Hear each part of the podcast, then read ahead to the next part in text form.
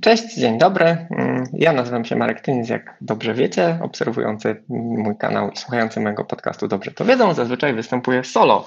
E, Natomiast po rozmowie z Maćkiem Jeziorskim stwierdziłem, że raz na jakiś czas będę e, zapraszał gości i dzisiaj moim gościem i waszym jest Paweł Kuflikowski, e, który robi bardzo wiele rzeczy. Za chwilkę cię dopuszczę do głosu. Natomiast chciałbym spróbować z pamięci wymienić wszystkie rzeczy, którymi się zajmujesz. To znaczy organizujesz e, imprezy gravelowe na Warmii i Mazurach, e, animujesz scenę e, przełajową i gravelową w Warszawie. E, I teraz przechodząc do rzeczy bardziej związanych z mediami, współprowadzisz e, podcast e, o kolarstwie terenowym Kuflikowski Górnicki, Mm, prowadzisz kanał na YouTubie, gdzie relacjonujesz imprezy terenowe w Velosport ME, o ile dobrze pamiętam. No i teraz przechodząc do rzeczy dla mnie tutaj ważniejszych, prowadzisz strony internetowe i facebookowe mtbxc.pl, e, a także gravelowe, no i grupy e, facebookowe związane z tymi z tymi stronami, nie chcę specjalnie nazywać tego portalami, z tymi serwisami informacyjnymi. A z mojego punktu widzenia kluczowe jest to, że w tym pięknym kraju jest osobą, która prawdopodobnie e, najbardziej uważnie e, śledzi i poświęca najwięcej czasu i energii na to, aby śledzić kolarstwo górskie. Uf. Uf, cześć, dzień dobry. Marek, powiedziałeś chyba wszystko. E, Trudno coś tutaj do tego dodać. E, Szapoba za to, że pamiętałeś, aczkolwiek e, też znamienne jest to, że nie wiem, czy to specjalnie, czy to tak wyszło, że wymieniłeś w pierwszej kolejności właśnie moje projekty gravelowe, które współtworzę, więc no ciekawe, że od tej strony zacząłeś, a, a nie od, od tego, co jest korem jakby na- naszej dzisiejszej rozmowy. Poszedłem od rzeczy najmniej do najbardziej ważnych dla mnie. Szedłem od dołu do góry. Okej, tego się trzymajmy. E, Chciałbym wyjaśnić jedną rzecz. E, O tym wspomniałem. Zapewne nie wszyscy śledzą wszystkie komentarze w internecie, bo wszyscy mają jakieś życie. Natomiast wspomniałem, że prowadzisz strony e, i chciałem zwrócić uwagę na jedną rzecz, że projekty e, informacyjne, publicystyczne, e, które prowadzisz, czyli portal kolarski MTBXC, e, głównie będziemy rozmawiać o MTBXC, są w dużej mierze Twoimi projektami jednoosobowymi. W sensie, że nie ma za Tobą wszechmocnej redakcji i y, aparatu y, jakby prasowego.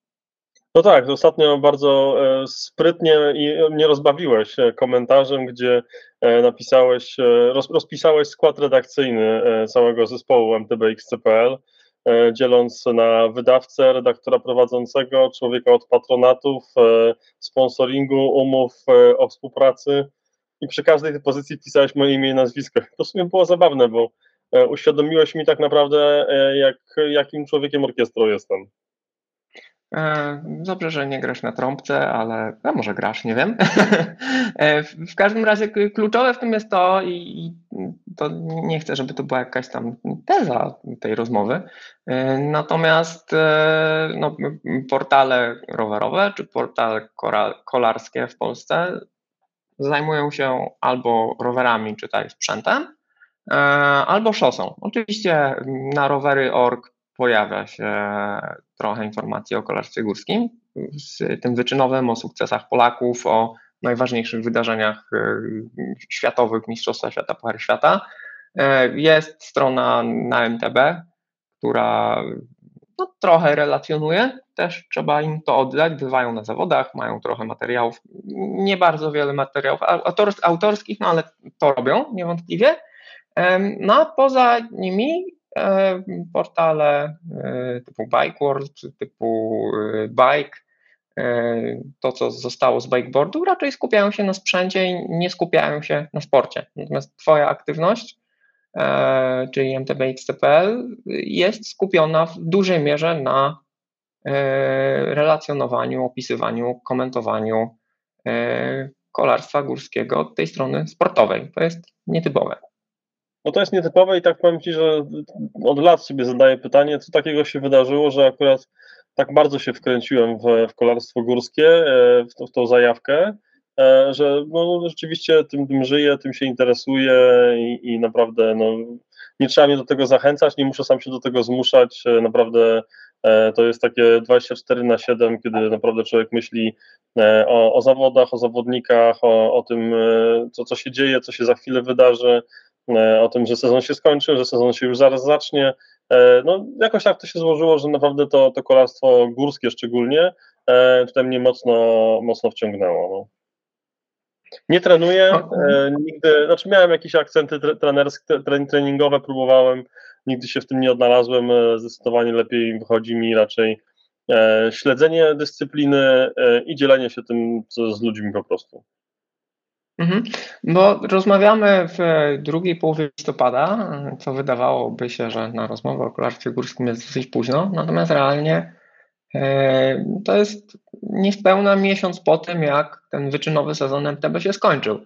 E, I powiedziałeś, że nie, nie wszystko już pamiętasz. E, no bo ja uważam, że trudno. Tego wszystkiego jest tak dużo i ten sezon jest tak długi. Jest w zasadzie w tym momencie tak długi jak szosowy, a może nawet dłuższy, że trudno jest to pamiętać. A ty równocześnie się zajmujesz przełajami, jesteś mega zajawiony na przełaje, więc dzisiaj nie czujesz wypalony, powiedzmy? po sezonie MTV? Tak od strony tej medialno-komentatorskiej? Jest taki, jest taki moment, rzeczywiście. Myślę, że to jest drugi, może nawet trzeci rok z rzędu, kiedy e, to cross country jest tak bardzo na zakładkę z przełajami, że e, tutaj trochę e, na siłę robię sobie przerwę, a może nie na siłę, co naturalnie wychodzi przerwa, bo, bo teraz tak się złożyło już od czwarty rok z rzędu, że pod koniec grudnia mam Great Lakes Gravel, które współorganizuję z Filipem, które no, wyłącza mnie na tydzień, dwa tak naprawdę z życia, bo to jest event, który naprawdę no, wysysa masę, masę, masę energii. Oczywiście dużo, dużo tej energii oddaje, ale, ale, ale kosztuje bardzo dużo, więc e, mimowolnie mam taki moment, e, można powiedzieć, oddechu od, od cross country i, i trochę od odejścia od tego sportu, a, a potem e, no cóż, no, wchodzi się już mocniej w przełaje, prawda? Gdzieś tam z jednej strony Czesi już zaczynają przełaje na początek września, ten oderski puchar z reguły się zaczyna, natomiast ja sobie tak troszkę to odsunąłem w tym roku, myśląc, że skupię się bardziej na pucharach świata, na tych najważniejszych wyścigach, plus oczywiście polskie podwórko, więc, więc tutaj połowa października to był ten moment taki zwrotny, ale połowa października przełaje, a jeszcze w Grecji e, Paula Gorycka, Krzysiek Łukasik czy, czy Bartek Bawak jeszcze startowali w cross country, więc e, ten sezon tak naprawdę cross country jest od końca stycznia do końca października w tej chwili, więc wszystko jest rozciągnięte, roz, rozdmuchane, napompowane i naprawdę e, no, ciężko e, mi, jako osobie interesującej się tym, e, trzymać takie równomierne zaangażowanie tematem, a co dopiero zawodnicy, którzy no, muszą gdzieś tam no, też szczyty formy planować, e, układać ten kalendarz, żeby też się nie, nie zajechać. No. Mhm. Znaczy, ja mam z kolei tak, że no bo ja głównie, znaczy ja zajmuję się kolarstwem górskim aktywnie, natomiast biernie głównie śledzę szosę, natomiast i szosy samej, tej na bardzo wysokim poziomie, relacjonowanej bardzo obszernie w formie audiowizualnej jest tak dużo, że wciśnięcie w to choćby e, śledzenia Pucharu Świata jeszcze, to jest duże wyzwanie tak naprawdę i to, to dla mnie nie jest proste też. A z drugiej strony e, mam wrażenie, że y, w związku z tym, z tym natłokiem informacji, ale też ze względu na charakterystykę MTB, trudno jest dużo mówić o kolarstwie górskim. Bo ja mam takie wrażenie, że ja miałem to podejście do nagrania komentarza po Mistrzostwach Świata. Ty masz nawet doświadczenie komentowania na żywo e, kolarstwa górskiego. Ja mam takie wrażenie, że to nie jest łatwe, żeby, żeby coś sensownego i obszernego o kolarstwie górskim powiedzieć, poza podaniem wyników. E, ale wiesz co, to, to, myślę, że to też e, jest jakaś taka też ewolucja, w którą sam przyszedłem, jeśli chodzi o, o kolarstwo górskie i to, jak o nim opowiadam. E, chociażby to, że z, razem z Kamilem Dziedzicem, kiedy przez chyba ostatnie dwa lata wkładaliśmy dużo pracy i serca e, i czasu i, energii w to, żeby robić relacje live e, i doszliśmy do wniosku, że no, nie, nie, ma ludzi, którzy są zainteresowani oglądaniem tego od rana do wieczora w ładny, niedzielny dzień w, w środku sezonu. Mm, z drugiej strony, no, komentowanie tego, no, też trzeba wypełnić te wielogodzinne bloki antenowe, więc, e, więc ja tutaj no, można być naturalnie tak naprawdę. Zacząłem jeździć w zeszłym roku na jesieni na przełaje. E, zacząłem robić e, relacje z, z tych przełajów w postaci kilku, kilkunastominutowych filmów, wypełnionych przede wszystkim rozmowami z zawodnikami, bo, bo to oni tak naprawdę mają najwięcej do powiedzenia i będąc na miejscu osobiście, tak jak naście lat temu nieskromnie mówiąc, wymyśliłem i wprowadziłem formułę komentarza postartowego, bo, bo tego nie było w Polsce w, w kolarstwie. E, tak teraz no przede wszystkim staram się w miarę możliwości rozmawiać z zawodnikami, e, dać im po prostu przestrzeń do tego, żeby się wypowiedzieli. No i, i to widzę, że to fajnie, fajnie działa. E, to jest taka kilku, kilkunastominutowa po prostu pigułka informacyjna z wynikami, z wypowiedziami i skrótami tego, co się działo na, na danym wyścigu. I wydaje mi się, że e, kolarstwo górskie poza tym topowym, absolutnie najwyższym poziomie, na poziomie mistrzowskim czy Pucharu Świata, nie potrzebuje takich rozciąg rozciągniętych wielogodzinnych e, relacji na żywo. Ale może, może nie, może jestem w błędzie. No, są próby relacjonowania live e, wyścigów etapowych, na przykład tych najbardziej e, prominentnych i no, jadą przez pole, tak to wygląda. Nawet jak oglądasz Cape Epic, to jest filmowany Cape Epic z, z dużym budżetem, z dronów, z kamer e, na jakichś tam pojazdach, no to jadą przez pole i tak naprawdę to tak wygląda i nawet nie ma tych słynnych i anegdotycznych zameczków i, i winnic w tle. Więc to, to jest trochę problem na pewno. No tam jak jeśli chodzi o, tutaj przywołałeś Epic, no tam rzeczywiście e, jest doskonały, nie pamiętam czy duet, czy nawet większy zespół komentatorski, więc oni rzeczywiście też fajnie e, wypełniają tą, tą transmisję, więc to gdzieś tam powiedzmy trochę jest tak jak relacja z, nie wiem, z dużego, z wielkiego turu, gdzie masz ładne kadry, a komentatorzy swoje, nie? Więc jakby e, to są, to są dwa elementy, więc e, tak jak zresztą wielokrotnie mówiłeś, e, jeszcze rozmawialiśmy gdzieś prywatnie, że dzisiaj tak naprawdę przy dostępie do informacji nie trzeba aż tak bardzo rozbudowywać komentarza, bo, wystarczy oglądać to, co się dzieje, śledzić wyniki na żywo, gdzieś tam sobie jakieś jedne czy drugie dane otworzyć i, i wszystko widzimy jak na dłoni. Mhm. No, gdzieś na, na liście tematów do poruszenia mamy highlighty sezonu, natomiast mamy też kwestie e, transmisji prowadzonych przez Warner Discovery, czyli Eurosport, skoro już do tego przeszliśmy e, i, i zaczęliśmy mówić o transmisjach, o komentarzu e, i tak dalej, to niewątpliwie fakt, że e, Puchar Świata w kolarstwie górskim e, został przejęty, transmisje zostały przejęte, czy tam kupione od Red Bulla, e, przeszły od Red Bulla do grupy Warner Discovery, to jest niewątpliwie jeden z highlightów w sezonie i z mojego punktu widzenia to jest w ogóle jedno z ważniejszych wydarzeń dla kolarstwa górskiego w ostatnich 10 e, latach, może, może więcej, bo no, ja pamiętam jeszcze, kiedy kolarstwo górskie było w Eurosporcie, kiedy Puchar Świata był w Eurosporcie transmitowany, często to było, to nie było na żywo, z jakimś tam opóźnieniem, natomiast to były pokazywane prawie całe wyścigi, no ale to było bardzo, bardzo dawno temu, w okolicach wczesnych lat 2000, kiedy tam Cadel Evans rywalizował z, z Miguelem Martinezem, więc to było bardzo dawno. Potem jakby to wypadło z Eurosportu, gdzieś tam były jakieś skróty pokazywane, teraz to jest znowu dostępne. No i tak, pytanie, co, co sądzisz w ogóle o, o tym fakcie, że tak duża korporacja medialna a, pochyliła się nad y, górskim? Oczywiście to jest myślę, że dużo bardziej złożony, złożony temat, natomiast fajnie, że tutaj mówisz kolarstwo górskie, a nie cross country, e, bo, bo to, co na pewno dobrego się, znaczy wydaje mi się, że dobrego, co się wydarzyło w kontekście tego e, deala między, między UCI a, a Warner Bros. Discovery, to było to, że e, oprócz e, cross country i downhillu dołączone zostało enduro, i próbowano, e, już chyba to się, to już można postawić krzyżyk, ale próbowano zreaktywować, czy, czy jeszcze raz uruchomić projekt już nie UCI Marathon Series, ale, ale Pucharu Świata w maratonie MTB, który no ewidentnie nie wypalił. Jakby to, to jest e, to jest jakby temat maratonu, to w ogóle jest chyba osobny, osobny wątek do, do dyskusji. Mm, natomiast no, W zeszłym roku był niesamowity, czy na, na przełomie roku był niesamowity boom powrotu teamów fabrycznych w ogóle do, do kolarstwa górskiego.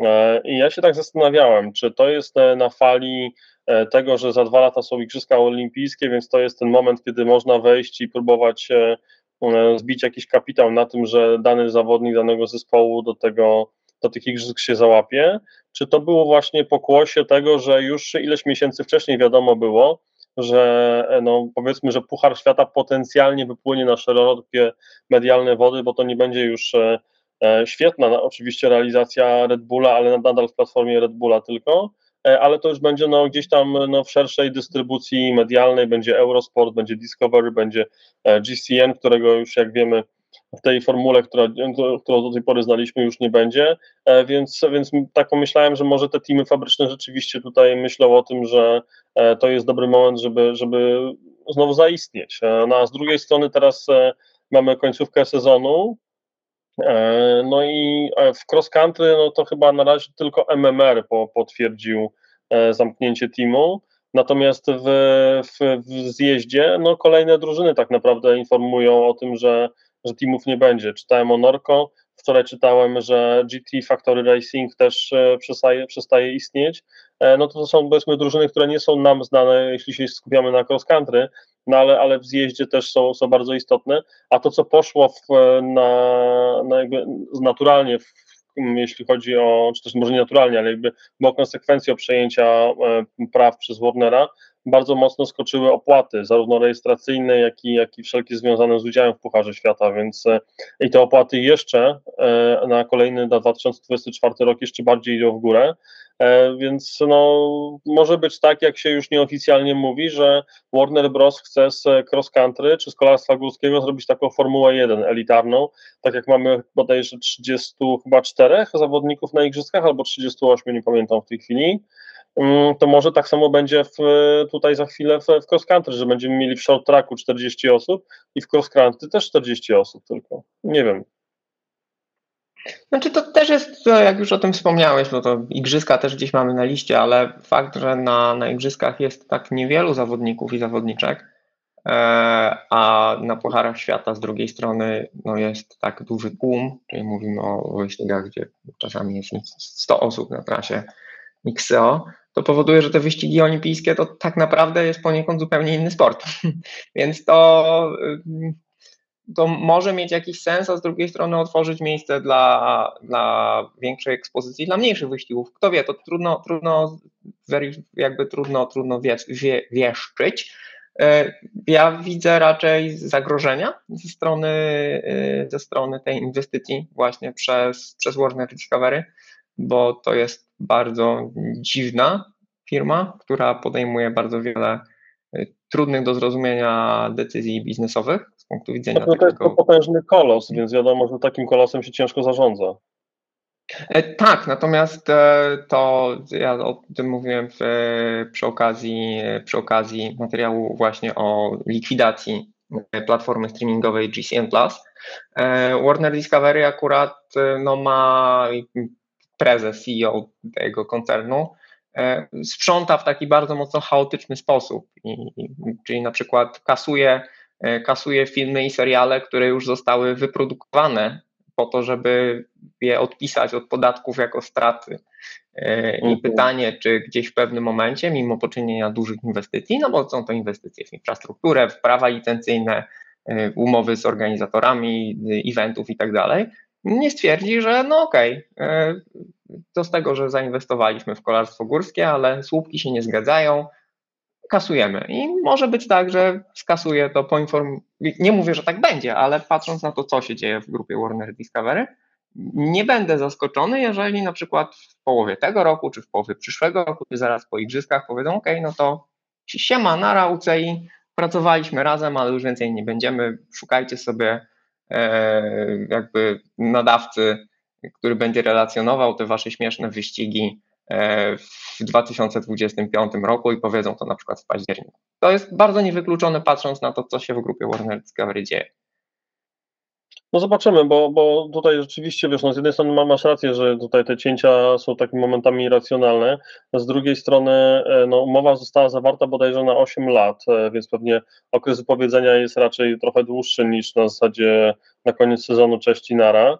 Mm, wiem też, e, czy wiem też, czytałem na Pink Bike'u taki artykuł, oni próbowali rozkminić w ogóle, bo nie ma oficjalnych danych, czy e, zainteresowanie dyscyplinami, e, e, głównie tam oni w Jumping Bike o grawitacji piszą, czyli piszą o downhillu i o enduro, czy, czy przejście do Warnera za, za spowodowało jakby zwiększenie zainteresowania.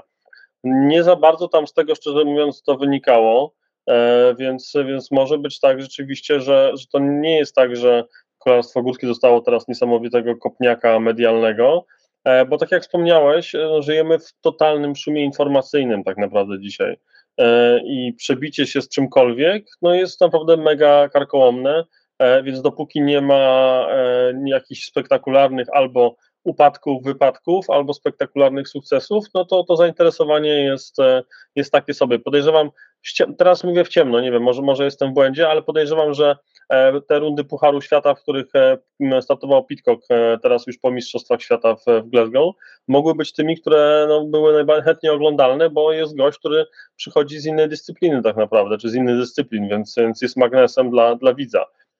Więc nie wiem, czy pojedynki z shooterem są nadal jeszcze atrakcyjne i magnetyczne dla widza, czy właśnie ci młodzi zawodnicy, którzy no, w sposób taki trochę imponujący i trochę z buta wbili się do czołówki.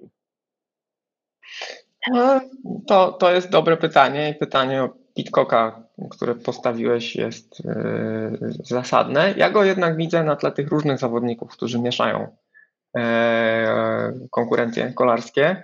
Ja go widzę jednak jako tego najbardziej związanego z MTB, bo jednak startuje dużo, startuje regularnie, yy, startuje w najważniejszych eventach, jakby poświęca część sezonu szosowego faktycznie na przygotowanie do do tych kluczowych startów, to zdecydowanie nie jest ten case co Matthew Van Der Poola, któremu no, no offense, ale chyba w tym momencie się wydaje, że on może dużo zdziałać w MTB. Ja nie mówię, że on nie, nie wygra medalu olimpijskiego, mm, ale jakaś taka jego bardzo duża pewność siebie z, tym związana, no raczej się na, nie najlepiej odbija, a Pitcock w tym MTB jednak jest regularnie, z przerwami, ale jest, ale realnie rzecz ujmując, Pitcock do do tego, aby zdobyć e, koszulkę Mistrza Świata, poświęcił tak naprawdę część przygotowań do Tour de France. To jest według mnie duża i poważna rzecz i taka deklaracja ze strony tego zawodnika, że coś takiego, no bo nie ma w kolarstwie nic większego niż Tour de France. Może, można mówić różne rzeczy, to jest ważne, tamto, nie ma nic ważniejszego. On poświęcił część Tour de France, część przygotowań Tour de France po to, żeby zgromadzić punkty, żeby nie było tej całej inby związanej z miejscem startowym, żeby się trochę objeździć i żeby mieć trochę też parametrów fizjologicznych bardziej pod kątem MTB niż pod kątem Tour de France. To jest duża rzecz według mnie. E, no właśnie wspomniałeś o Tour de France. E, pewnie, znaczy, śledzi, znaczy nie pewnie, śledzisz to, to dużo, dużo starannie ode mnie. E, zapowiedziane zostały kalendarze takie w razie bardzo mm, symboliczne, jeśli chodzi właśnie o wspomnianych Pitcocka i Matthew Van Der Poola. Wydaje mi się, że Matthew Van Der Poel planuje chyba całe Tour de, Tour de France, a czy Pitcock to nie pamiętam, no ale właśnie pogodzenie Tour de France z, ze startem w Igrzyskach, które są chwilę później, no to jest takie, tak jak mówisz, no trochę balansowanie i, i rzeczywiście trzeba się wzbić na ten poziom Pitcocka, żeby poświęcić dany, nie wiem, tydzień wielkiego turu, czy, czy, czy w ogóle odpuścić go, żeby móc powalczyć rzeczywiście o medal, nie? No, zobaczymy, ale tak jak powiedziałeś, to fakt, że właśnie te gwiazdy o większym zasięgu e, pochylają się na MTB, to na pewno jest jakiś tam boost dla MTB. Tak samo jak i myślę, że to widać po przełajach, jakim zainteresowaniem cieszą się wyścigi przełajowe, w których startuje Van Der Poel, Van Aert i Pitcock, a jakim zainteresowaniem e, cieszą się te, w których ich nie ma. No, w przypadku MT jest podobnie. E, chociaż no, powiedziałeś o tych wyścigach pod koniec sezonu, ja już oglądałem je, zwłaszcza, że moim ulubionym jakby do oglądania Pucharem Świata jest mocno NAN i zawsze z chęcią patrzę, co tam się dzieje to no, dla mnie highlightem, highlightem sezonu MTB był ten pierwszy wyścig w Nowym Mieście, gdzie Pitcock, e, Pitcock się z, z Tibo ścigał. E, no tak, tak, rzeczywiście to też jest, to też jest taka ciekawostka, przywołałeś właśnie, ja mówię, tak, tak jak pisaliśmy wcześniej, rozmawialiśmy, ja już mam takie mgliste wspomnienia tego sezonu, ale jak mówisz właśnie teraz rywalizacja Pitcocka z Dubois, no to rzeczywiście e, przypominam sobie, że to było wręcz niesamowite, że, że ten Francuz, e, no tak naprawdę no, o, o niewiele e, przegrał wyścig Pucharu Świata, e, no to też było niesamowitym, e, niesamowitą frajdą dla kibiców, kiedy możesz oglądać bezpośrednią rywalizację e, jakiegoś tam no, idola, czy, czy, czy kogoś, kto jest naprawdę mega mocnym zawodnikiem i ja do dzisiaj się śmieję, e, gościa na rowerze z marketu, chociaż to już jest taki trochę suchar, nie? No trochę, trochę jest suchar, a z drugiej strony można mówić, że, e, no, że Pitcock jeździ na rowerze od projektanta. Dokładnie. dokładnie Też o ile, o, ile, o ile pamiętam, to chyba Pinarello albo już wróciło, albo ma wrócić w swoje własne ręce, no ale przez kilka lat oni Było byli częścią grupy tak. Louis Vuitton. Mhm. No, Więc e, to jest bardzo pro- produkt bardzo premium versus produkt bardzo dla, dla mas. Ale jak już powiedziałeś o tych e, producentach rowerów i o tych markach rowerowych, które się promują w parze świata, to myślę, że tutaj też czeka ewolucja kolarstwo górskie, bo wciąż mamy, wspomniałeś MMR-a, który zwija team, to w kolarstwie górskim jeszcze było sporo marek, takich małych, niezależnych, gdzie w sytuacji szosowej e, tak naprawdę no, w World Tourze jeździ ki- kilka koncernów pod różnymi brandami, ale to jest kilka dużych korporacji. E, powiedziałeś o, o GT, GT jakby, które się zwija po raz kolejny. GT w ciągu ostatnich kilkunastu lat zmieniało właściciela nie jako team, jako marka. Oni bankrutowali kilka razy, zmieniali właściciela kilka razy, więc tutaj też ten rynek kolarski chyba zmienia, no, ewoluuje w stronę takiego też e, mocno korporacyjnego, żeby te podmioty były dość duże. Ta inwestycja w team szosowy ze strony marki rowerowej e, to jest kilka, kilkanaście milionów euro rocznie. No, z punktu widzenia innych sportów to jest mało, ale to są, to są inwestycje, tak? I tutaj w Team MTB podobnie, więc to, na to mogą sobie pozwolić tylko bardzo, bardzo duże firmy. No tak, i tak jak w sumie wspomniałeś, właśnie firmy, które stoją na bardzo solidnym e, jakichś takich fundamentach finansowych. E, tak naprawdę dzisiaj e, szereg marek, łącznie ze wspomnianym GT, e, to jest grupa PON, e, czy holding PON e, holenderski, który przede wszystkim opiera się na motoryzacji, ale, ale mocno rozwija też swoją właśnie gałąź rowerową. E, wspomniany e, market, czyli, czyli Decathlon, e, Teraz była parę dni temu informacja, że Van Ryzel wchodzi do AGR2 bodajże.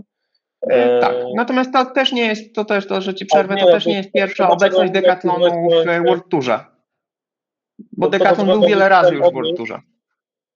Kurczę, wchodzimy sobie w słowo. E, To, co chciałem tylko odnieść, że znowu Decathlon to jest firma, która stoi na, też na solidnych fundamentach finansowych e, e, i nie jest firmą stricte rowerową. Rowery są dla nich istotne, no ale jakby ogarniają cały sport, należą do dużo większej, większej grupy w ogóle kapitałowej, więc znowu to jest jakaś tam jedna, jedna z, z, jeden z elementów, jedna z, z, elementów z układanki po prostu, którym mog, mogą sobie pozwolić, mocno inwestują i, i, i chcą jakby to, to rozwijać i No i to na pewno, co jest, e, co ja zawsze podkreślałem i wydaje mi się, co się nie zmienia.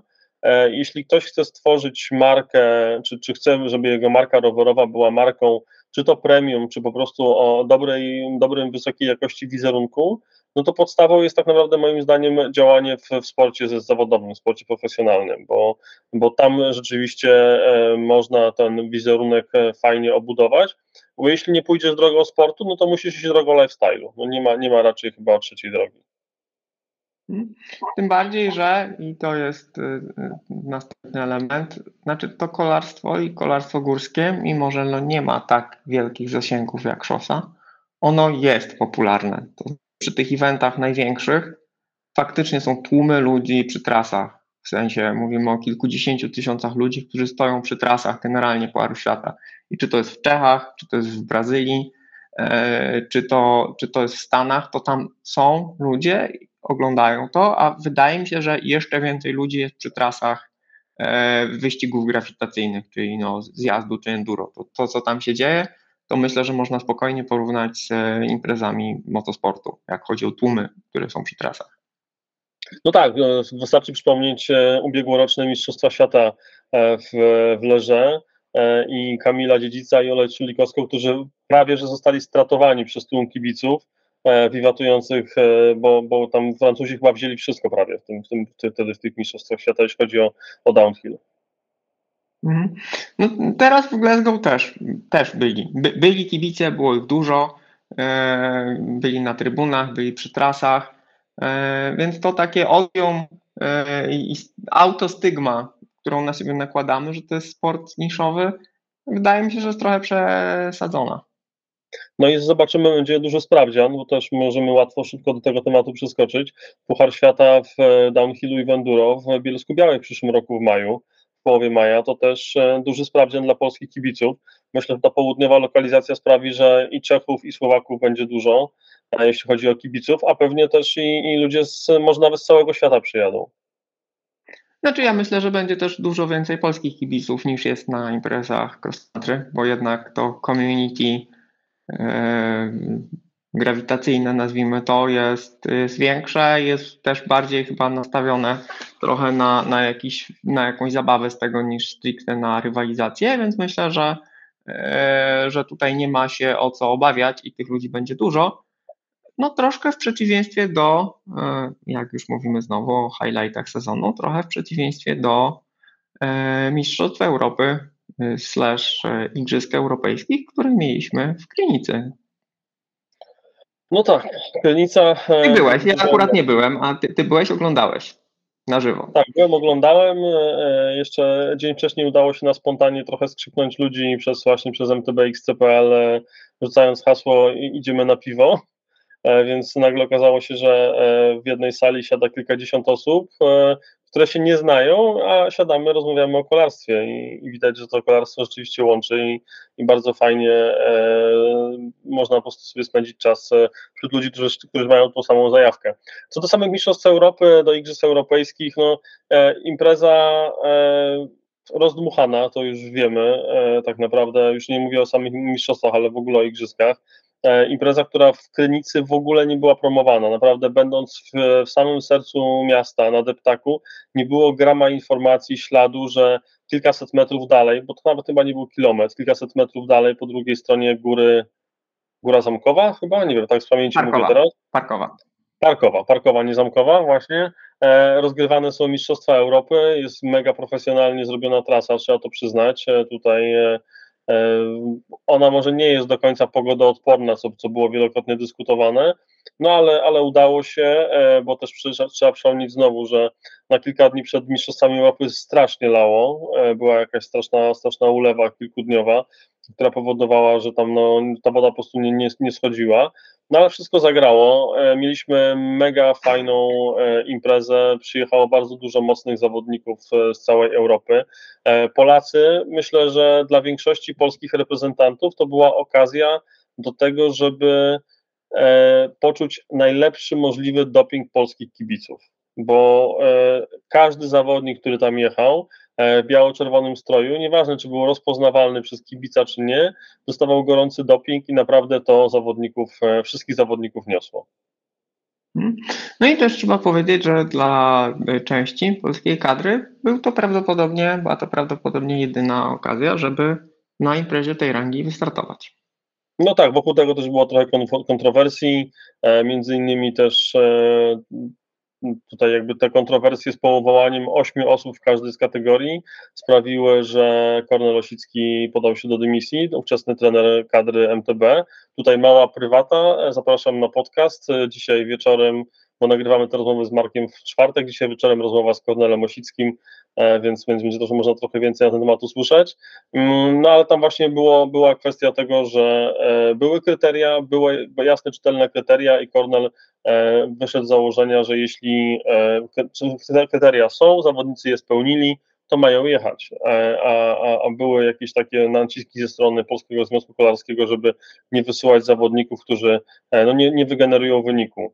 Więc e, znowu e, zbaczamy w kierunku Pruszkowa mimowolnie, ale chyba wolałbym... Myślę, że myślę, że nie ma co zmierzać w stronę, zmierzać w tym kierunku, bo to jest nie, nie o tym chciałem rozmawiać, szczerze mówiąc, ale powiem tylko tyle, że ja nie widzę problemu z tym, jeżeli już organizujemy imprezę i obojętne, czy to jest gdzie są wymagane jakieś tam zaproszenia, dzikie karty i tak dalej, czyli jeżeli organizujemy imprezę międzynarodową, to wystawiamy maksymalną liczbę zawodników i zawodniczek, bo tak robią, e, tak robią organizatorzy tego typu imprez na całym świecie i to właśnie ma służyć e, jakiejś tam budowie sportów w danej dyscyplinie, w danym kraju. Obojętne, czy to są skoki narciarskie, czy to jest narciarstwo alpejskie, narciarstwo biegowe, yy, lekkoatletyka, cokolwiek, no to po to to jest, tak? I po to jest ta inwestycja między innymi, żeby właśnie, żeby przyjechali kibice, żeby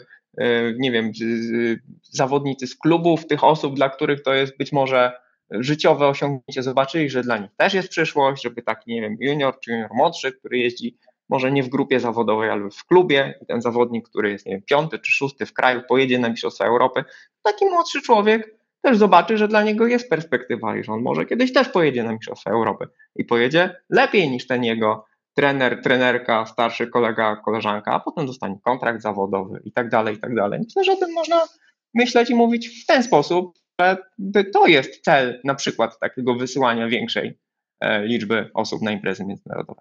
No szczególnie, że tutaj koszty były żadne, bo to odbywało się na miejscu, więc naprawdę e, to, to nie, była, nie była jakaś wielka, wielka inwestycja i, i naprawdę myślę, że fajnie, że, że cała ta ósemka, znaczy też cała ta szesnastka, bo dwa razy osiem e, wystartowała. E, fajnie było rzeczywiście widzieć dużo białych, czerwonych strojów na trasie. Mhm. E, no i to kończąc, że ściągnąc wątek Krynicy, już jest potwierdzone chyba już ostatecznie w tej chwili, e, mimo różnych e, tam uników burmistrza Piotra Ryby bodajże, 1 czerwca w przyszłym roku Puchar Polski w Krynicy Zdrój na, tej, na tejże trasie, chyba kategoria UCI C2 chyba w końcu będzie, ale tego nie jestem pewien. Chyba, chyba w kalendarzu UCI cały czas jest trójka. Myślę, że to nie ma aż takiego znaczenia, bo tam były oczywiście duże deklaracje na początku, no ale wydaje mi się, że od czegoś trzeba zacząć i ja uważam, że w momencie, w którym został wybudowany taki obiekt jak ten w Krynicy, e, to ważne, żeby on był utrzymywany, pielęgnowany, żeby tam się odbywały imprezy możliwie właśnie z kategorią UCI. No i właśnie, żeby była możliwość ścigania się na, na ciekawym obiekcie, ciekawej trasie. Jak będzie wyższa kategoria, to pewnie zaczną przyjeżdżać Słowacy, Czesi. Jak się wojna skończy, oby szybko, to zapewne Ukraińcy, bo mają blisko. E, no i to będzie tam jakiś tam stały punkt sezonu, oby tak było. Ty jeździłeś na, na trasie w Krynicy przy okazji e, maratonu Dare to Be, Pawła Przybyło.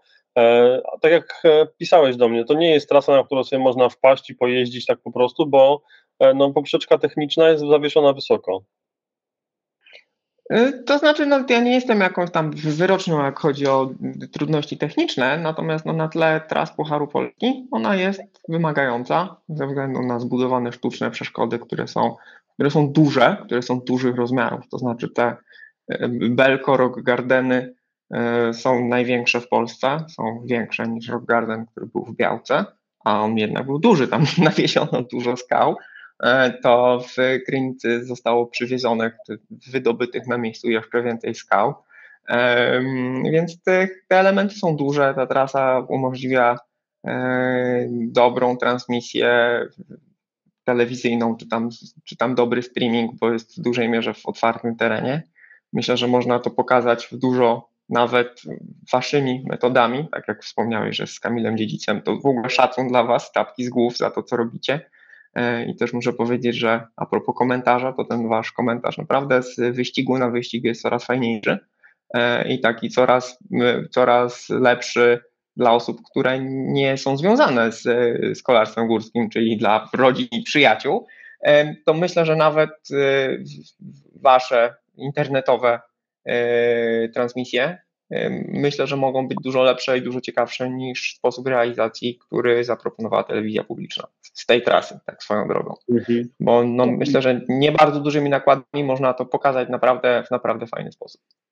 A trasa jest, trasa jest dobra, tak? To znaczy, no, myślę, że trzeba będzie, chcąc tam cokolwiek zrobić w jakiejkolwiek kategorii wiekowej na tym Pucharze Polski, no to trzeba będzie na niej spędzić z dwa, trzy dni, jak nic.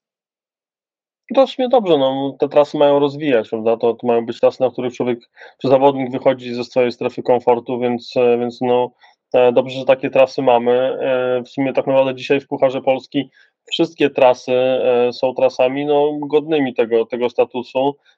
W tym roku trasa w Buchołazach przeszła też pewne modyfikacje. Było dużo pisania, hałasu w internecie, że o, sekcje enduro, sekcje enduro na koniec końców tak naprawdę to były techniczne elementy bez problemu do pokonania nawet na hardtailach, bo, widziałem zawodników, że sobie bez, bez problemu radzili z tymi elementami na, na sztywnych rowerach. Także po prostu gonimy świat, a, nie powodujemy, że, że, że zawodnicy nasi w Polsce jeżdżą na trasach X, a wyjeżdżają za granicę i nagle okazuje się, że sobie nie radzą z, z tymi czy innymi elementami. Znaczy, ja jestem bardzo daleki od deprecjonowania y, tras, które mamy. Co więcej. Dlatego ja mówię, ja ich deprecjonuję dzisiaj, tylko właśnie mówię, tak, że, że, one są bardzo ok. Tak, i tutaj y, myślę, że po raz kolejny warto przywołać y, Wasz podcast, no, gdzie regularnie wy rozmawiacie z zawodnikami z czołówki polskiego cross country. No i ci zawodnicy, którzy jeżdżą na Pucharze Świata, mówią, że te nasze trasy nie odbiegają od poziomu tras e, na zawodach międzynarodowych tej wysokiej rangi. To, co u nas jest często na trochę niższym, chociaż też nie zawsze poziomie, no to jest umiejscowienie tych, e, tych tras, gdzie no trochę czasami brakuje jakiejś infrastruktury, e, co za tym idzie kibiców, ale myślę, że też nie wszystko naraz w bólach, bo w bólach, ale to nasze cross country myślę, że organicznie od dołu, ale gdzieś tam się hmm, stabilizuje na jakimś fajnym poziomie. No przede wszystkim mamy drugi rok z rzędu, jeśli nie trzeci rok z rzędu sytuację, gdzie wszystkie wyścigi Pucharu Polski są wpisane do kalendarza UCI, więc, e, więc to już jest, wydaje mi się, że jakiś tam progres, e, e, który też powoduje, że pewne standardy zostają zachowane i, i mam nadzieję, że tylko no, z czasem uda się, żeby to były C2, e, co spowoduje, że to do nas będą przyjeżdżać, a nie my będziemy jeździli na, na południe na przykład. Tak, no, należy wspomnieć o tym, że czasy są niełatwe, e, że w imprezy, które, które są organizowane, są organizowane w dużej mierze przy udziale budżetów albo samorządowych, albo lokalnych biznesów. No a pandemia, wojna, inflacja E, Polski Ład wydrenował pieniądze z e, samorządów, powodują, że to naprawdę jest e, duży wysiłek. I to nie jest tylko wysiłek pod tytułem kilka tygodni pracy przy sprzątaniu, oznakowaniu trasy i tak dalej, ale to też jest duży wysiłek finansowy. No tak, tak, no to jakby z jednej strony oczywiście są kwestie związane z kosztami nagród finansowych, które narzuca UCI, e, a z drugiej strony no cały szereg jakby kosztów takich typowo organizacyjnych, e, więc, więc to jest też potężny nakład ludzki, który, który czyli pracy ludzkiej, którą też trzeba zrobić. Jakby ja już jeżdżąc w tej chwili trzeci rok z rzędu po Pucharach Polski, jestem jakby bardziej obecny na, na zawodach, nie tylko je gdzieś tam relacjonuję z daleka, z, dystansu, to widzę, ile to jest e, pracy i ile osób jest w to zaangażowanych. E, od prostych marszali przez ludzi, którzy myślą o, o, nie wiem, o kwestiach finansowych, o dokumentach.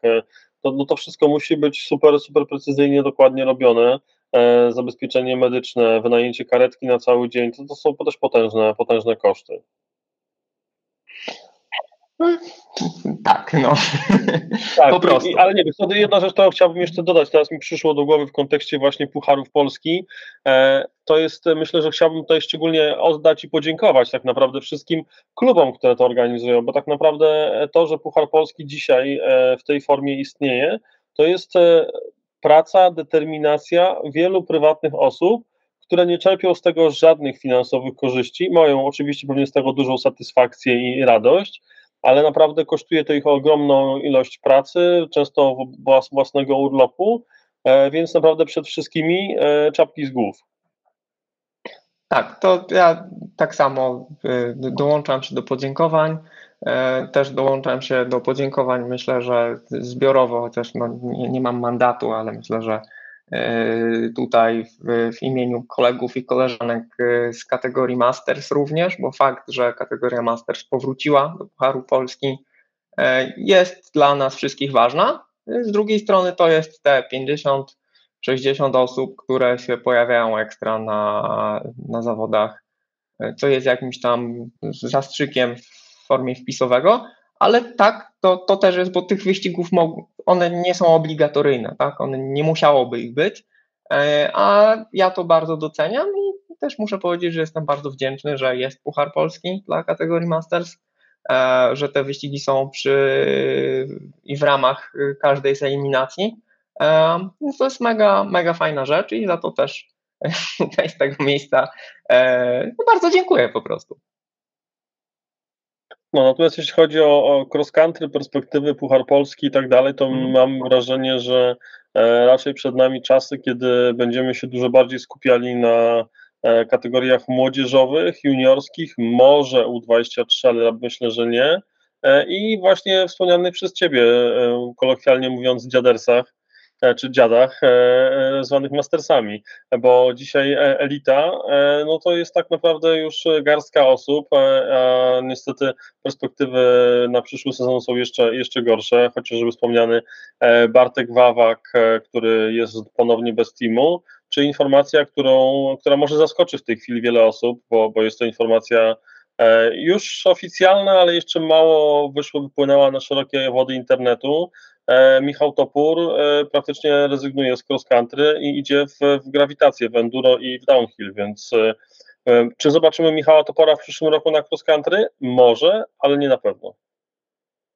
Znaczy wiesz, no, z drugiej strony to też jest tak, że kolarstwo górskie nie jest jakoś super masowe i jak popatrzymy nawet na wyniki mistrzostw kraju z krajów ościennych, którym częściowo tam zazdrościmy sytuacji, to tych zawodników i zawodniczek elity nie jest bardzo dużo. Ja myślę, że to się wiąże z, z tym, że poziom sportowy, e, i tutaj też odeślę e, widzów i słuchaczy do mojej rozmowy z Maćkiem Jeziorskim, e, poziom sportowy w cross country jest naprawdę bardzo wysoki. To znaczy ci zawodnicy i zawodniczki, którzy utrzymali się w elicie i są w elicie, to ci zawodnicy powiedzmy z pierwszej piątki to jest poziom zawodników, przynajmniej pro conti z szosy, a czasami i, i, i world tourowy.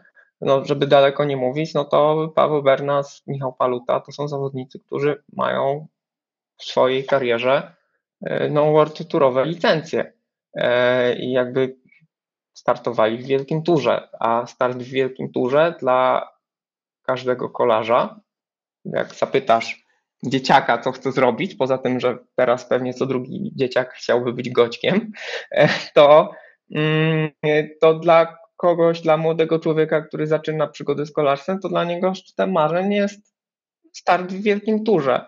E, I tutaj ci czołowi zawodnicy cross country, oni prezentują poziom sportowy. Ja nie mówię, że o wygraniu, czy o wygraniu etapu, ale już sam fakt angażu do drużyny world tourowej z punktu widzenia takiego fizjologicznego jest dla tych ludzi, byłby, gdyby podjęli inne decyzje życiowe na przykład, albo inaczej się ułożył, byłby możliwy, więc to jest naprawdę bardzo wyśrubowany poziom i trudno oczekiwać, że będzie 50 zawodników na tym poziomie w jednym kraju. E, tak, natomiast znowu odwołam się tutaj do rozmowy z, z Kolonelem Osickim, którą nagraliśmy, bo tam trochę grzebnęliśmy mocniej w, w historię kolarstwa górskiego. Mm, w 2009-2010 roku, e, to było chyba Wałbrzych i Kielce, jeśli dobrze pamiętam teraz tak z, z pamięci, e, w elicie, chyba łączonej z Orlikami, startowało 70 zawodników. E, to są w większości nazwiska, które dzisiaj kojarzymy, bo naprawdę większość z tych osób albo jest w mastersach, albo jest w kolarstwie, albo gdzieś, gdzieś tam w okolicach. I chyba, teraz nie pamiętam dokładnie, ale tam z tego co wyniki patrzyliśmy, to chyba co najmniej jedna trzecia z tej stawki kończyła rywalizację bez dubla, nie? I mówimy o wyścigach, które no wtedy wygrywał e, Marek Galiński. E, gdzieś tam na podium był Marek Konwa, e, więc, więc to też zawodnicy, którzy no, należeli do ścisłej, no można powiedzieć, światowej czołówki. Znaczy, jak już poszliśmy w takie wspomnienia, to warto wspomnieć, że to kolarstwo bardzo wyewoluowało i powiedziałbym, że w 2009 czy 2010 roku jednak spora te, część tej frekwencji była bardziej amatorska niż jest teraz. To jest jedna rzecz, a druga rzecz jest taka, że wyścigi wyglądały inaczej i na przykład rundy były dużo dłuższe. Teraz na wielu wyścigach okrążenie się jedzie, jednej elita jedzie 10, 11, 11,5 minuty. W związku z tym też trudno się dziwić, a wyścigi są stosunkowo długie wciąż, wbrew temu, co wbrew opinii, która jest, to wyścigi, wiele wyścigów w Polsce było na półtorej godziny Pucharu Polski, czasami więcej.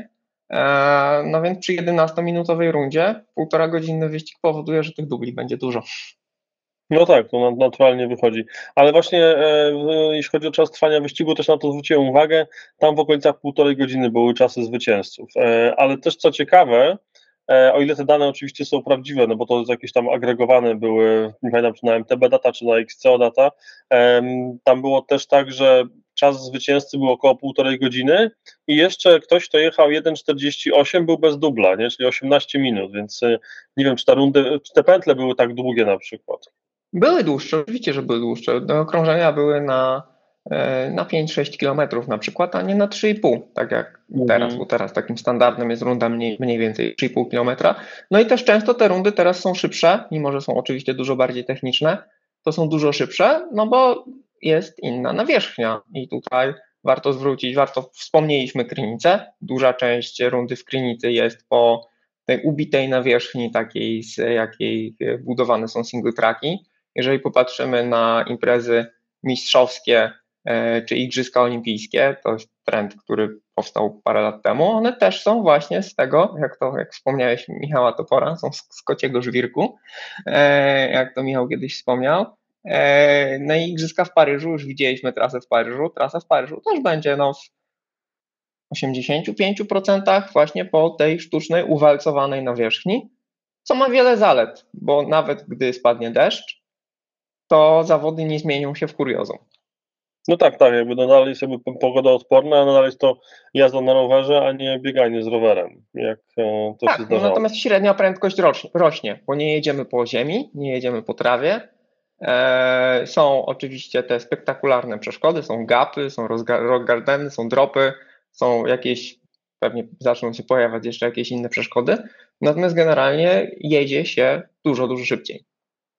No i też e, sprzęt pomaga, no bo tak naprawdę też to, to jak ewoluował sprzęt, to też jest e, coś, co ma duży czynnik, e, duży wpływ na to, że no jeździ się szybciej.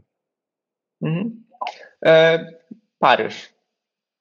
Niebawem rankingi się zamykają w maju, o ile dobrze pamiętam, bo to śledzisz tak, bardziej w sensie rankingi związane z kwalifikacją. E, natomiast no, wydaje mi się, że musiałoby się wydarzyć dużo złego, abyśmy nie wysłali jednego zawodnika i jednej zawodniczki. No, prawdopodobnie tak, no jakby tutaj matematycznie rzeczywiście brzmi to e, optymistycznie, e, natomiast e, no, pytanie kto pojedzie, pytanie czy to będzie dzisiaj, no dzisiaj jakby z dzisiejszej perspektywy no, wśród facetów, wśród mężczyzn, no to Krzysztof Łukasik, no bo Bartek Wawak jest bez teamu, więc w ogóle nie wiadomo, czy Bartek Wawak będzie dalej jeździł. E, I to jest e, pytanie otwarte. Wśród dziewczyn, no to pewnie też dyskusje, czy powinna pojechać w cudzysłowie za zasługi, nie wiem, Ola Podgórska, Paula Gorycka, Gabrysia Wojtyła, czy raczej powinniśmy postawić na potencjalnie perspektywiczne zawodniczki typu Matylda Szczecińska czy Natalia Grzegorzewska? Nie wiem. E, natomiast co do samej trasy w, pa w Paryżu, e, ja trochę byłem zszokowany tym, co, co, co, zobaczyliśmy, bo na stronie internetowej e, Igrzysk Olimpijskich w, Paryżu jest informacja, że trasa bodajże w 95% jest trasą naturalną i jest tylko i wyłącznie zaadoptowana na potrzeby Igrzysk Olimpijskich. Więc może jest jakaś inna definicja trasy naturalnej we, we, we Francji, w Paryżu, nie wiem, na zachodzie, bo ja spodziewałem się naprawdę naturalnej trasy, e, na której się już to odbywały już wcześniej zawody cross country, a mamy sytuację no zgoła e, odwrotną, gdzie no znowu mamy po prostu szutrowe alejki. Y, to znaczy, wiesz, może być tak, że no bo ja nie, nie, nie byłem tam, ty też nie, może być tak, że to jest po prostu miejscówka, po której jeździli zawodnicy i były ścieżki, które po prostu zostały zrewitalizowane w ten sposób. Natomiast ja tutaj nie mam, nie mam absolutnie żadnych, e, żadnych e, obiekcji co do tego, że ta trasa wygląda tak, jak wygląda, no bo głupio by było, gdyby wyścig na najważniejszej imprezie czterolecia był, e, był właśnie na przykład biegany. W ten sposób jest szansa na równą rywalizację. Realnie rzecz ujmując, przy tej stawce 34 zawodników i zawodniczek, pozycja startowa też nie będzie miała przy tej trasie dużego znaczenia. No tak, ważne, żeby tam pojechać, e, być w najlepszej możliwej dyspozycji, no i pojechać, dać wszystko, nie, z siebie wszystko. 20 chyba 3-4 lipca, jeśli dobrze pamiętam. E, na pewno jakoś tam pod koniec, pod koniec lipca, tak jak to zwyczajowo miało miejsce. E, wspomniałeś o tym, kto powinien pojechać, kto nie powinien pojechać. Ja powiem troszkę inaczej. Nie, nie, powiedziałem, kto może pojechać, ewentualnie tak. kto może pojechać. Znaczy, myślę, że jest jedna mega ważna rzecz, biorąc pod uwagę właśnie, że są zawodnicy na różnym, e, w różnych miejscach swojej kariery, z różnymi uwarunkowaniami e, drużynowymi, niektórzy są zawodowcami, niektórzy są półzawodowcami. Myślę, że kluczowe jest to, żeby, a sezon MTB zaczyna się wcześniej, rankingi liczą się od połowy stycznia tak naprawdę, już można zdobywać punkty UCI. Myślę, że kluczowa sprawa jest taka, żeby do końca roku były E, zaprezentowane kryteria, opublikowane, żeby każdy mógł sobie ułożyć kalendarz startu i stwierdzić, że on chce kwalifikacje uzyskać w ten czy w inny sposób i myślę, że to byłoby fair. E, bez względu na to, kto będzie trenerem, kto będzie dyrektorem sportowym, czy będą wybory, czy nie będzie wyborów. Z mojego punktu widzenia to jest nieważne. Jeżeli chcielibyśmy e, jakby poprawiać standardy, to byłaby sytuacja optymalna. Czyli do końca tego roku są jasne kryteria, y, kto je wypełni, ten jedzie i to byłoby najprostsze, bo może być tak, że to będzie, że kryterium ze względu na punkty, ten czy inny wyścig y, wypełni dany, dana zawodniczka. Jeżeli one będą znane odpowiednio wcześniej, to wtedy nikt nie powinien mieć pretensji. No tak, no kryteria to jakby no to jest ta część znowu gdzieś tam, do której, której dotykamy mimowolnie, e, Pruszkowska.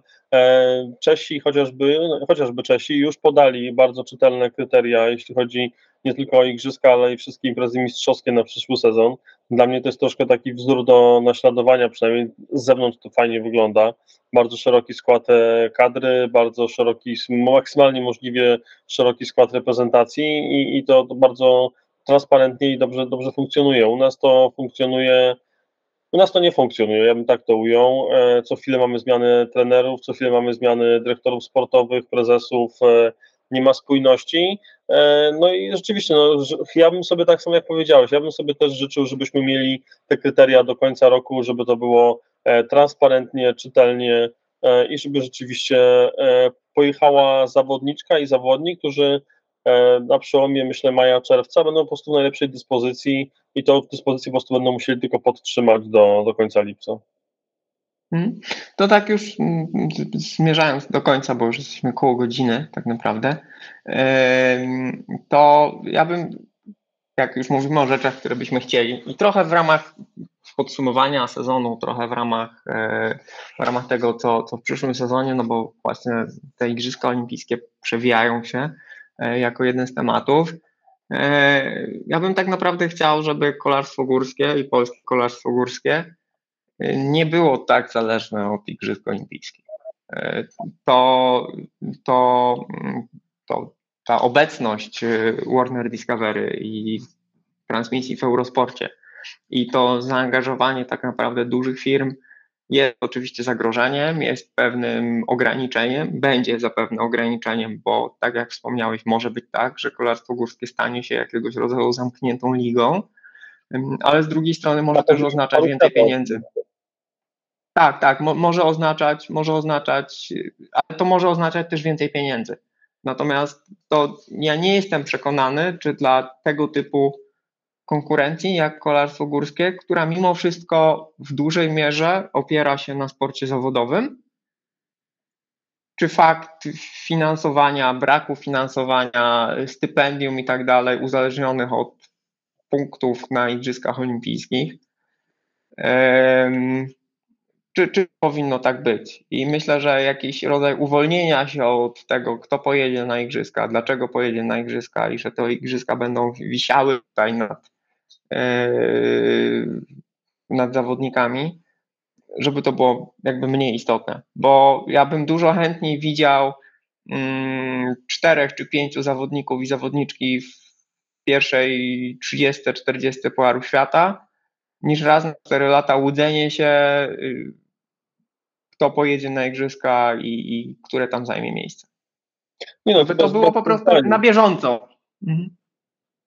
Be- Bez dwóch zdań, jakby tu, mam, tu masz rację, że, że jakby rzeczywiście żyjemy w takiej trochę mitologii i takim cyklu czteroletnim, prawda, od igrzysk do igrzysk. E, natomiast e, rzeczywiście no, dużo fajniej byłoby, żebyśmy mieli e, rozbudowany system pozwalający zawodnikom po prostu się rozwijać.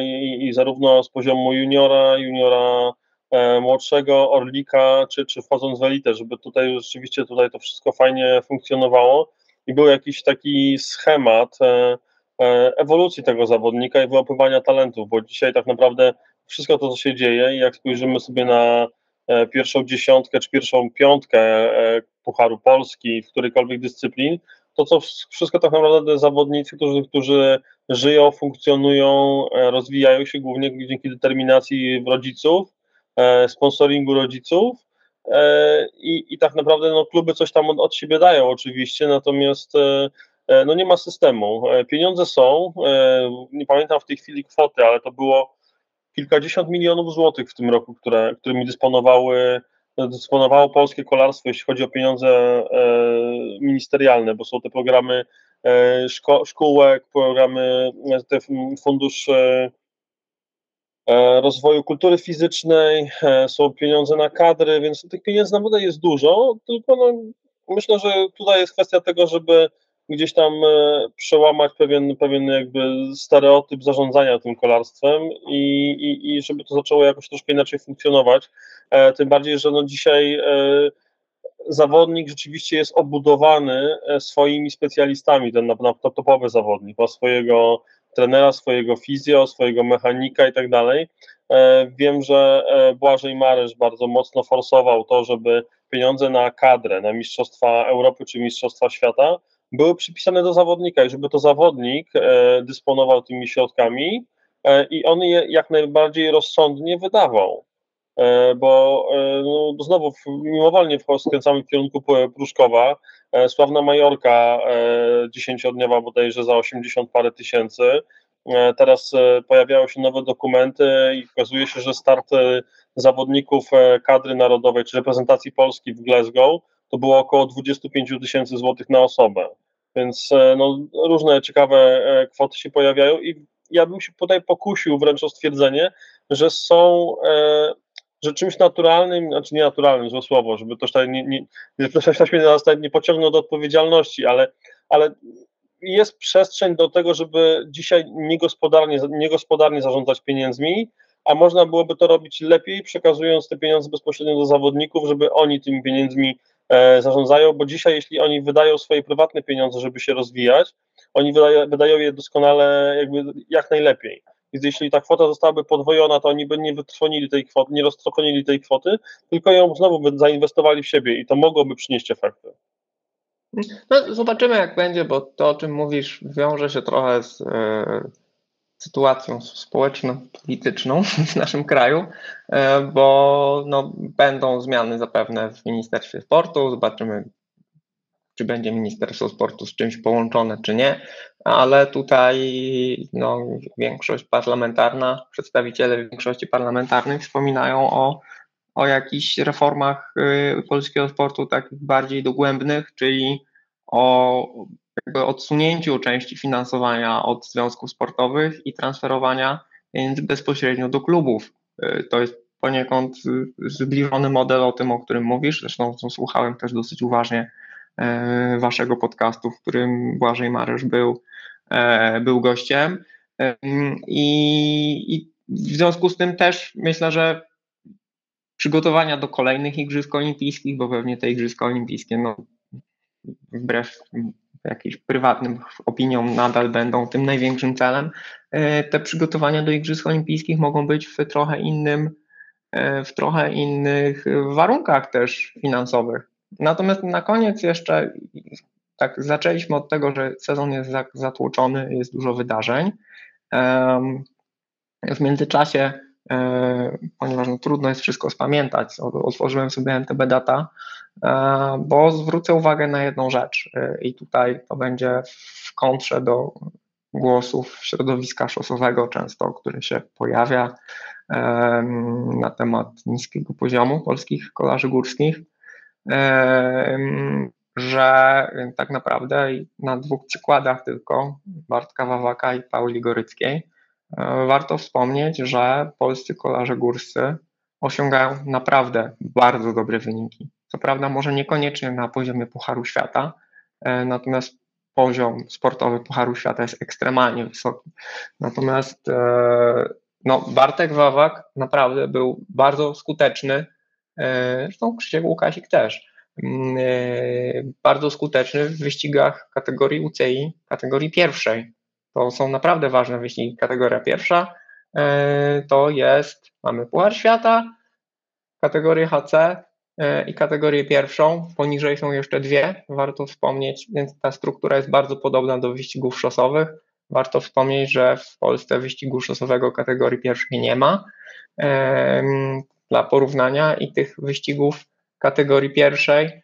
E, Bartek wygrał, e, Bartek wygrał kilka w tym zeszłym, w zeszłym sezonie. Na kilku był na podium. Paula Gorycka również była kilka razy na, na podium wyścigów w kategorii pierwszej. E, bywała na podium, o ile się nie mylę, nawet zawodów w kategorii HC. W związku z tym to są naprawdę z punktu widzenia sportowego obiektywnie bardzo dobre wyniki. To, że one się nie przybijają do mainstreamu, Myślę, że tutaj nie można mieć za bardzo pretensji, bo e, to trudno jest mówić o wszystkim. E, nawet medium kolarskim jest trudno mówić o wszystkim, bo tego wszystkiego jest tak wiele. Skoro mamy Puchary Świata, mamy tekstury, to te jedynki na przykład no, się nie mieszczą w przekazie. Natomiast to są wciąż bardzo wartościowe wyniki sportowe. A dorzucić do tego kolarstwa górskiego, o którym rozmawiamy dzisiaj już przez tą godzinę, dorzucić jeszcze sport amatorski, o którym też staram się regularnie pisać i wspominać. Dokładnie tak. Dokładnie tak, a też właśnie, bo to właśnie no, zaczęliśmy też od tego, że przedstawiałem wszystkie twoje tytuły i rzeczy, którymi się zajmujesz. Ehm, trudno jest ogarnąć, tak? I często widzę u ciebie na, na grupie czy, czy pod artykułami E, komentarze, że nie wspomniałeś jeszcze o tym, nie wspomniałeś jeszcze o tym, nie wspomniałeś jeszcze o tamtym. Tych wyścigów jest naprawdę cała masa, one są mocno obsadzone, e, no i to realnie jest trudno ogarnąć. No, dokładnie tak, jakby, więc, więc e, ja robię co mogę.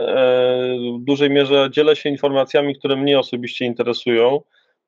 Jeśli kogoś pomijam, to nie dlatego, że E, to jest jakaś antypatia, tylko po prostu brak zasobów, mówiąc e, tak już bardzo e, kolokwialnie. No. A czasami, mimo szczerych chęci i mimo, że ktoś odniesie wartościowy wynik przy tym natłoku, można to tak. po prostu przeoczyć. Tak, dokładnie, dokładnie. Więc ja wielokrotnie podkreślam i, i sygnalizuję zawodnikom, menadżerom w klubach, że jeśli coś jest E, czym chcielibyście się szczególnie pochwalić, no to po prostu napiszcie do mnie, łatwo mnie złapać, znaleźć w internecie, więc, e, więc jakby, no, jakby tutaj jakby to działa dwukierunkowo, prawda? No, ja tutaj taki standardowy przykład jakby e, takiej współpracy mogę tutaj pokazać na przykładzie Michała Świderskiego, czyli dyrektora sportowego Polskiego Związku Sportów Zaprzęgowych, sportu psich zaprzęgów, o to się tak nazywa.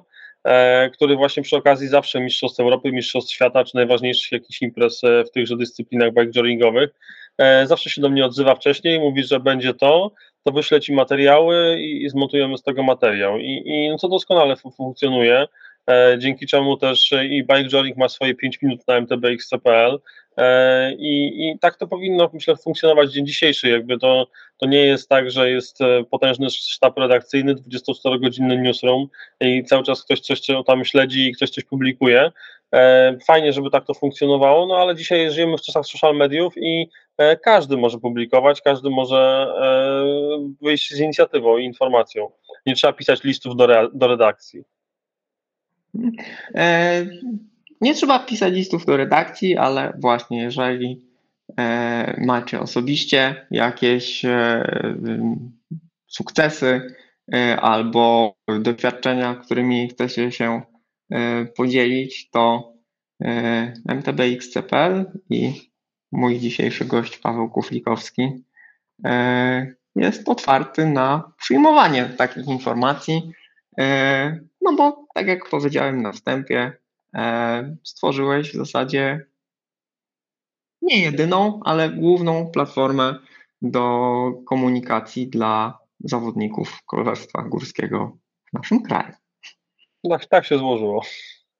Tak się złożyło. Dziękuję za rozmowę, Marek. Dzięki wielkie.